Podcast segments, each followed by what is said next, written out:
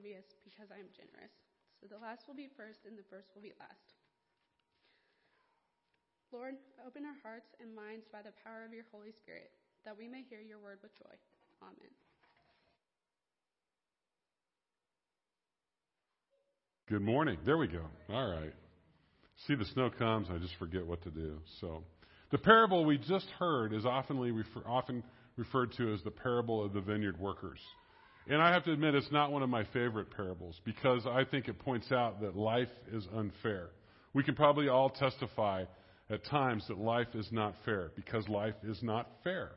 Some people are taller, some people are faster, some people are smart or smarter, some people are funnier, some people are thought to be better looking than others. Uh, you know, today we could say life's not fair because we live in Kansas and we don't live in Florida. Um, you know, it's not fair because, you know, Pastor Doug can eat potato chips all day long and still look to be as good a shape as always. Life is not fair. So, it's interesting uh, that, that in this parable, Jesus appears to be demonstrating this very fact of that statement. Now, it's a pity that we didn't read the last verse of chapter 19 before we read this parable, because Matthew 19, verse 30 reads, But many who are first will be last, and many who are last will be first, because this verse provides an identical bookend to the end of the parable, which also concludes, So the last will be first, and the first will be last, where the order is completely reversed, but the meaning stays the same. Now, did you notice that Jesus did not say that this is what the kingdom of earth is like? No, he said this is what the kingdom of heaven is like. And I'm going to get to that a little bit later. But the kingdom of heaven, as we know or as we have read, has a distinct set of values. Think about some of these things.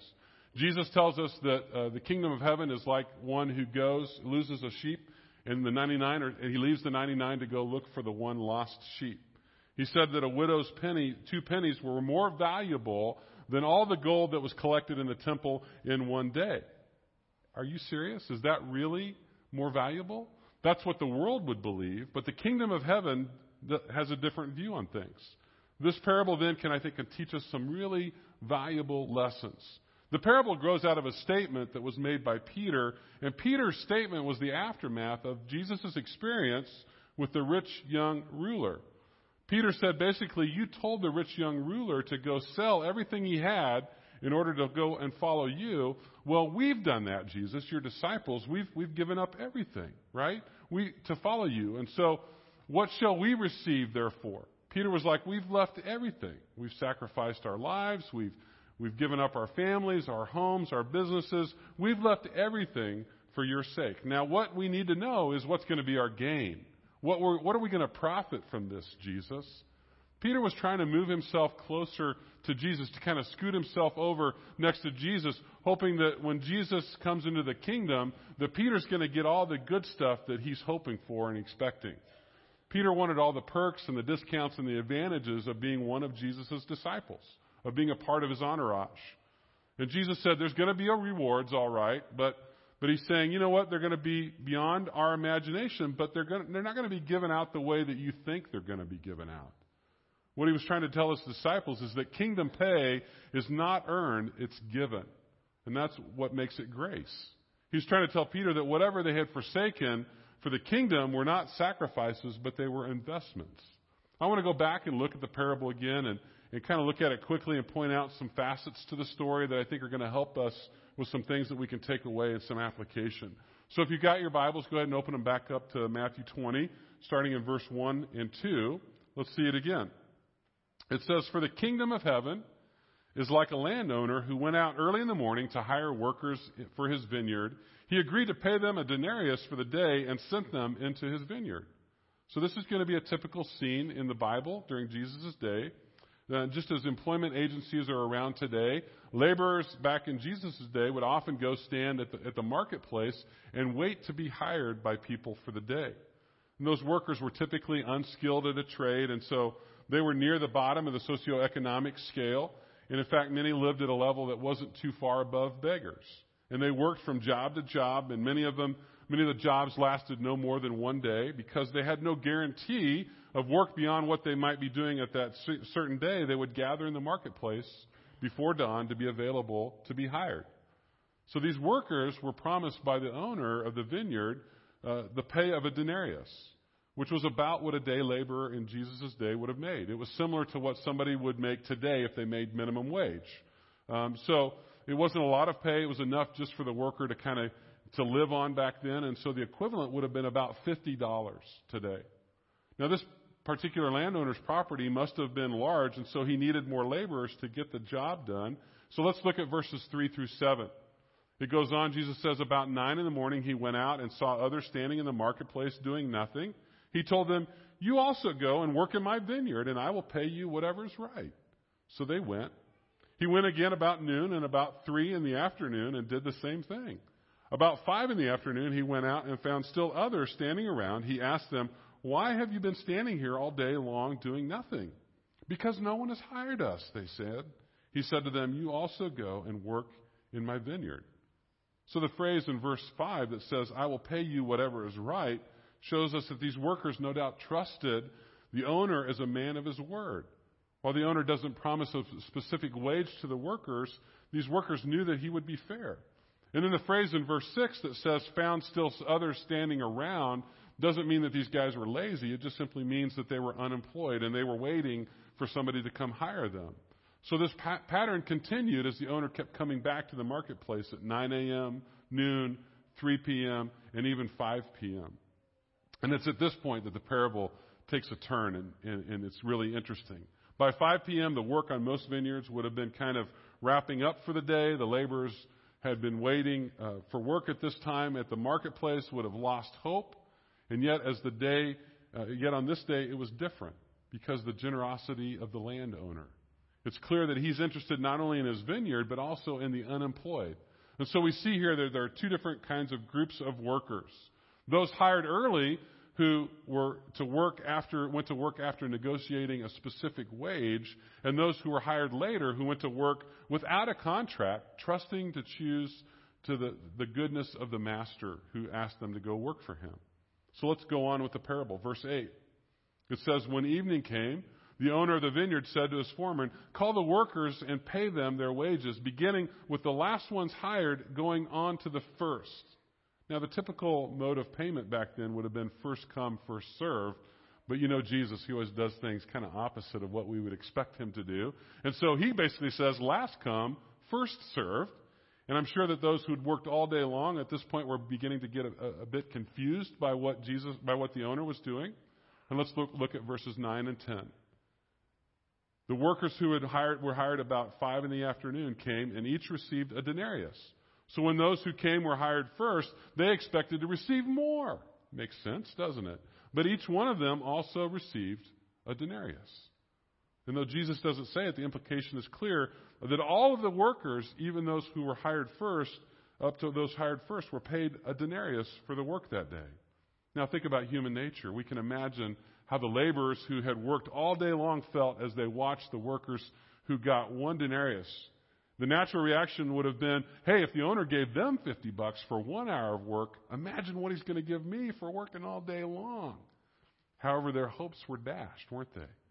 They received the same pay as the workers who had worked only one hour. Look at verses 11 and 12. The attitudes of the workers kind of head south from this point. It says, when they received it, they began to grumble against the landowner. These who were hired last worked only one hour, they said, and you have made them equal to us who have borne the burden of the work in the heat of the day. Now, working in a vineyard was really hard work. Uh, it, it, involved laboring on a hillside, typically, uh, in the heat of the day with very few breaks. And we can sympathize with these workers, can't we? Uh, we understand their complaint. Their joy turned to anger as they realized that they received the same pay as those who'd only worked for one hour. I'd be upset, I think. And as such, they were determined not to leave until they received satisfaction from the landowner. However, we find that there, there, there's this, this uh, argument that they have, this complaint they have, is only a symptom of the real problem, which was that they were upset that the landowner had made other workers equal to them. So let's see how the owner responds in verses 13 through 15. He said, He answered one of them, I, I am not being unfair to you, friend. Didn't you agree to work for a denarius? Take your pay and go. I want to give you, I want to give the one who was hired last the same as I gave you. Don't I have the right to do what I want with my own money? Or are you envious because I am generous? Here the, the owner refutes the worker's arguments with a crushing blow. The word friend is not a term for a close companion, but rather it's a casual companion. And since the landowner only addresses one person, the implication is, is that this friend probably was the spokesperson for the whole group of workers who were upset. And the owner clearly states, I'm, going I'm doing you no wrong. Did you not agree to work for one denarius? Before six o'clock that morning, they had agreed with the owner on a price for their labor. At, at that time, in the morning, they agreed that $50 was fair. It was a generous wage for their work. Both sides had lived up to their end of the bargain. What the landowner paid the other laborers or what the landowner did with his own money was no business of anyone else. In fact, if the landowner had wanted to give half of his wealth to one of the workers, he would not be unjust. He would be considered very, very generous. Or if we're somebody who owns a lot, we would say, well, maybe he's a little bit foolish, but he's not unjust. Then Jesus brings the parable to an appropriate end in verse 16. Let's read it out loud together. It's on the screen behind me. So the last will be first, and the first will be last.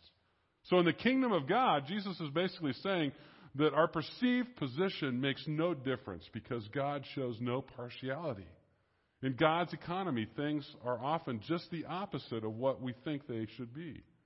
And grace has an edge to it, doesn't it? It's challenging. It's even disturbing at times. And if we're honest, we have to admit that grace scandalizes us. Grace is not the normal th- way that we do things. Grace is not the way of the kingdoms of this world. So, what do we make of this crazy story that Jesus tells about this really peculiar landowner? What would the U.S. Department of Labor do with this, right? What would the unions do with a story like this? What would a good attorney do with this kind of situation? Right in the middle of this uh, story is this peculiar landowner. You know, the landowner represents God and shows to us a side and an angle to the nature of God. What can we say about the landowner? The landowner is unpredictable and generous to a fault. The landowner is unpredictable because he doesn't treat those whom he retains for work the way that we would probably treat them. We're all about fairness, about equality, especially when it comes to our own work and our own service. The landowner, however, can do with his money however he wants to do because he doesn't have to ask anybody's permission. He isn't in the least concerned about what others think about his actions or that he may offend others who think he may act he should act differently. So if I'm honest, this parable makes me uncomfortable. Maybe it's because basically Jesus is teaching his disciples about God's sovereignty. That God has the right to do whatever he pleases. In the parable, the workers who toiled for 12 hours in the hot sun complained to the owner that it wasn't fair. What did the owner say? He basically said, I paid you what we agreed at the beginning of the day that I would pay you. If I want to be generous with my gifts and my money, then that's my right. It's my vineyard. It's my money. Basically saying, get over it. Grace certainly disturbs our sense of justice and our sense of fairness. But the universe belongs to God and not to us. Yes, this is not how the world does business, but it is how God does his business. So who are we to disagree with him? God is God. He rules, and he does as he pleases. Fortunately, he's a good God. He's a faithful God. He's a God of love and not of hate. And God tells us in Isaiah 55, verses 8 and 9, He says, My thoughts are not your thoughts, neither are your ways my ways. As the heavens are higher than the earth, so my ways are higher than your ways, and my thoughts higher than your thoughts. While the landowner is unpredictable, you can also say he's fair and extremely generous. He hired the first workers based on paying them a day's wages for a full day's work, and he did that. He's fair, right? He, his generosity is what called, caused dissension because he paid those who worked nine hours, those who worked six hours, three hours, and one hour. He paid all of them a full day's wage for their work. The owner says to those who worked all day, I am not being unfair to you, friend. Didn't you agree to work for a denarius? And we want to read this parable about one about fairness, but is that what we want or is that what we need? There's an old proverb that says that when we get what we deserve, that is justice. When we get what we de- when we don't get what we deserve, that's mercy. And when we get what we don't deserve, that's grace. So clinging to our sense of fairness reveals how misunderstand how much we misunderstand God's ways. God's kingdom is not based on what is fair, but on what we need. We don't need justice. We need grace. Grace that overlooks all that we are and all that we've done and all that we've said. Grace that allows us to stand in line hoping that God would smile down on us. Fairness is not what we want because if fairness were the measure, then I would have to admit that I'm probably more like the workers who were hired at 5 p.m. than the workers who were hired at 6 a.m. in the morning. God is fair and generous to all. There was a Sunday school teacher who asked her class if, she, if they understood the difference between kindness and loving kindness. And one of the girls in the class raised her hand and she said, I know the difference. She said, The difference is like when I ask my mom for toast and, she gives me toast, that's kindness. But when I ask my mom for toast and she gives me toast with butter and homemade jelly on it, that's loving kindness. And that's who God is. God is a God who is generous. And in his loving kindness, he's an exceedingly generous giver. He doesn't just give you some blessings, he gives you blessings with some butter and jelly on top of it. And that's why the Bible says that he overloads us with benefits. David says in the Psalms that he anoints my head with oil, my cup runs over. So God is unpredictable, yes, but he's also exceedingly generous to us. So, what can we say about the workers?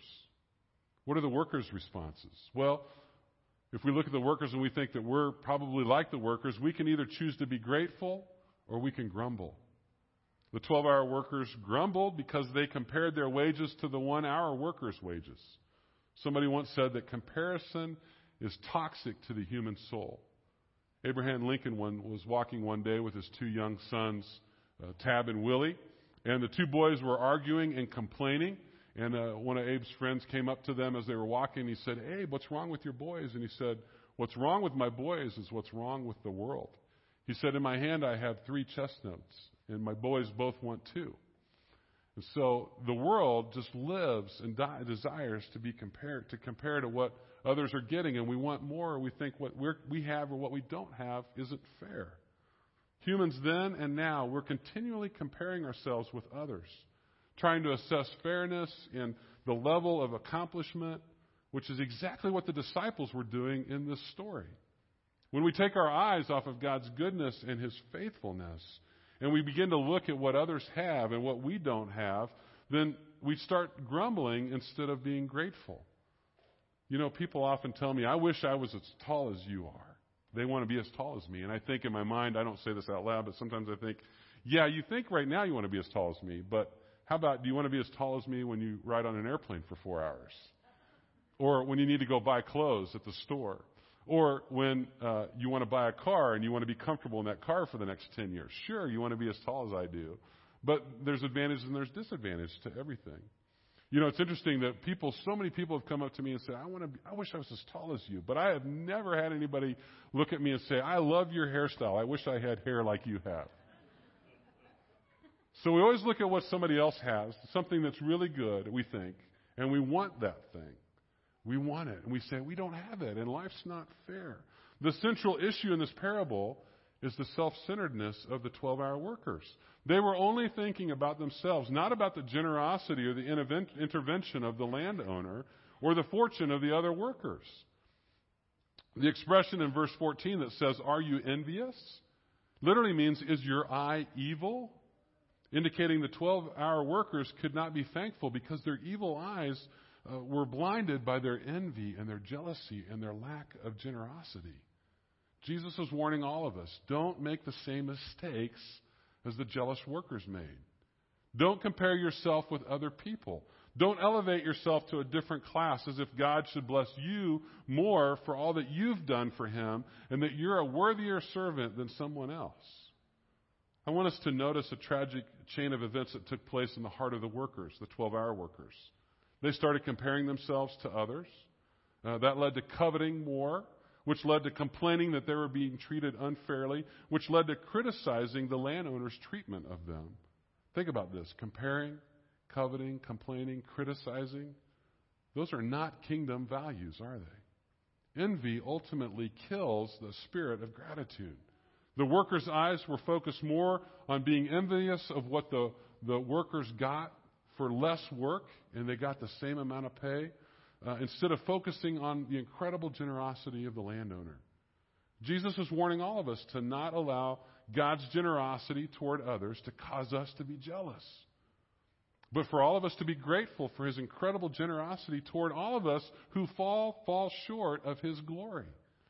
The parable reminds us not to focus on what others have been given, but to look deeply at what God has done for us.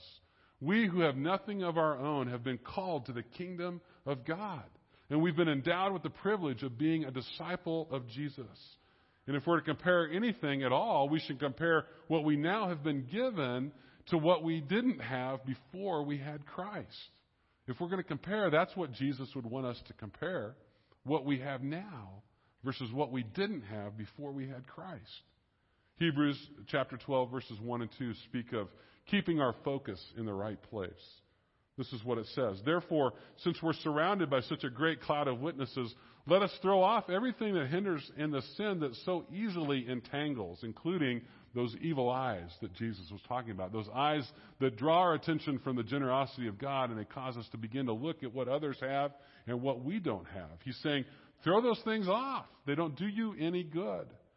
And he says, let us run the, with perseverance the race marked out for us, fixing our eyes instead on Jesus, not on others not on what they have, not on what we don't have, but fix our eyes on Jesus, the pioneer and the perfecter of faith.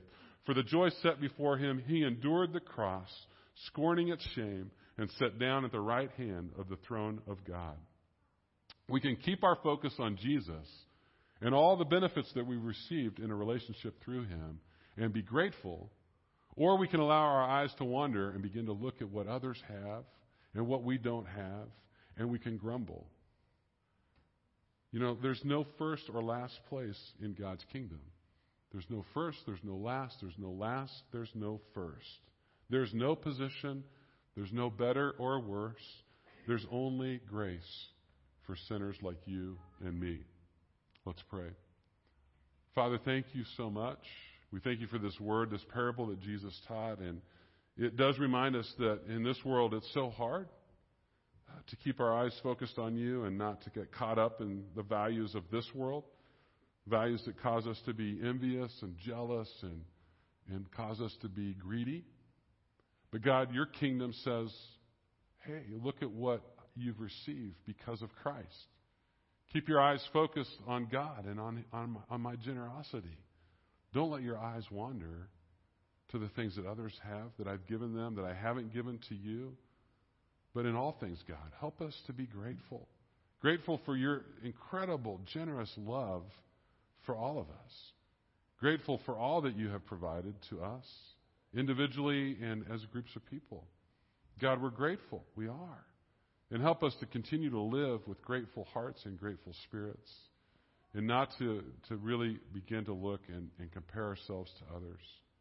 But God, help us to see who we are in Christ and what we have received in and through Christ. And in all these things, God, we give you thanks. And we pray this in Christ's name. Amen.